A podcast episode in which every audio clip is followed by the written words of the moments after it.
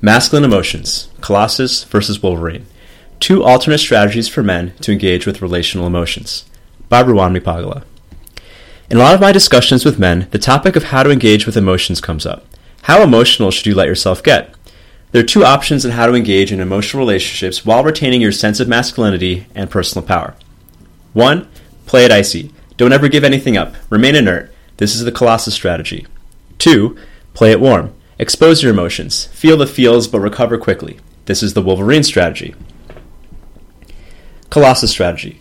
The steel skinned Marvel character lets nothing in.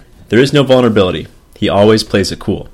This would mean you remain totally unaffected by anything emotional. You keep your cards close and don't give up your game. But one can't selectively numb. So while you'll never get heartbroken, you'll also never really fall in love, or let yourself receive the love someone wants to give you. This is a fine strategy in the beginning if you need to get over your nice guy syndrome. If you're in scarcity mentality with women or have one-itis, you could probably use a little iciness if only to regain your sense of self. A lot of guys have a history of needing sexual validation so bad that are willing to throw away all of their other goals just for a chance at a little lovin'. No good. The PUA world calls this betasization. A confident guy becomes a little boy as soon as he falls in love. It has happened to the best of us. It's also part of learning to be a man. This is why most PUAs and red pill folk go for 100% Colossus. Being indifferent to outcome is a lot better than uh, being a needy little bitch. But once you get out of scarcity with women, the Colossus strategy loses its benefit. You may collect a buffet of sexual experiences, but you'll only be able to taste, not swallow. The Wolverine strategy. The X Men's hypermasculine anti hero's superpower is that he can regenerate from any wound. This allowed him to have adamantium plating and claws put in, but that's a weapon, not a superpower. Other than that, he's basically a regular guy who works out. This ability to regenerate allows him to throw himself into incredible risks. He knows that even if the worst happens, he'll be fine again soon. To play the Wolverine strategy means to throw your heart in the ring, to open up and put all your cards on the table. You get to feel all the ups and all the downs. You get to have epic romances and viscerally experience the moments that poetry is made of. And yes, you may this may mean that you get hurt. But note that getting hurt doesn't mean the same thing to Wolverine, and it doesn't mean the same thing to your heart. You will recover from any heartache you experience. That goes for the love of your life dumping you. That goes for the hot girl at the bar rejecting you. In fact, the more you let your heart muscle get work in, the faster he'll recover, like Wolverine.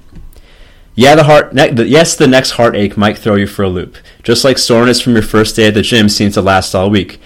But as any muscle, your metaphoric heart can and will go stronger with use. I personally hate the, the hashtag masculinity so fragile for a few reasons, but it does point to something that we men ought to look at.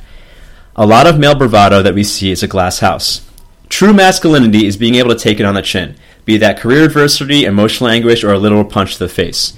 If you really have balls, you're not afraid to lose because you know that it's not a loss and it's not a failure. You'll always have more battles to fight. At worst, you'll need to spend a day in the hyperbaric chamber. And that's the only way to win. You can't win if there's no chance of losing. If you don't expose yourself to risks, then you're not playing and you're just sitting on the bench. While both strategies are valid for retaining your manhood, you can probably tell which I recommend for the long haul. The Wolverine strategy is simply a better investment because you open yourself up to a greater range of victorious experiences and can handle, better handle your losses. This allows you to be free rather than constantly working to not be affected by things. And it's a lot more fun of a way to live. There's a reason why Colossus is not going to get his own movie, and it's not because he's Russian. If you want to learn more about archetypal masculinity, you can go to ruwando.com slash archetype. And now the footnotes. One, this regards to the word masculinity. This is assuming that you already realize that being needy is not a good strategy. While some might argue it's better to be a soft emotional mess than it is to be a, some might argue that it's better to be a soft emotional mess than it is to be a hard ass. But if you're a dude who sees himself as a dude, I strongly advise against being a soft emotional mess. While going to either extreme in any direction is detrimental, I've seen way more suffering in men who abandon their masculine impulses versus men who go too far with them. You can still be attracted to women when you're icy. Too much polarity is a lot easier to recover from than not enough. It's simply a better problem to have. Footnote 2 I assume you're familiar with Marvel superheroes. If you're not, I'm sorry. Most of my real, male role models are still cartoons. Footnote 3 There is something to say about only receiving love when it's reciprocal. For example, if you get annoyed when a woman falls in love with you, it's probably guilt for not loving them back. While this is not the healthiest reaction, it's at least proof that you're not a sociopath.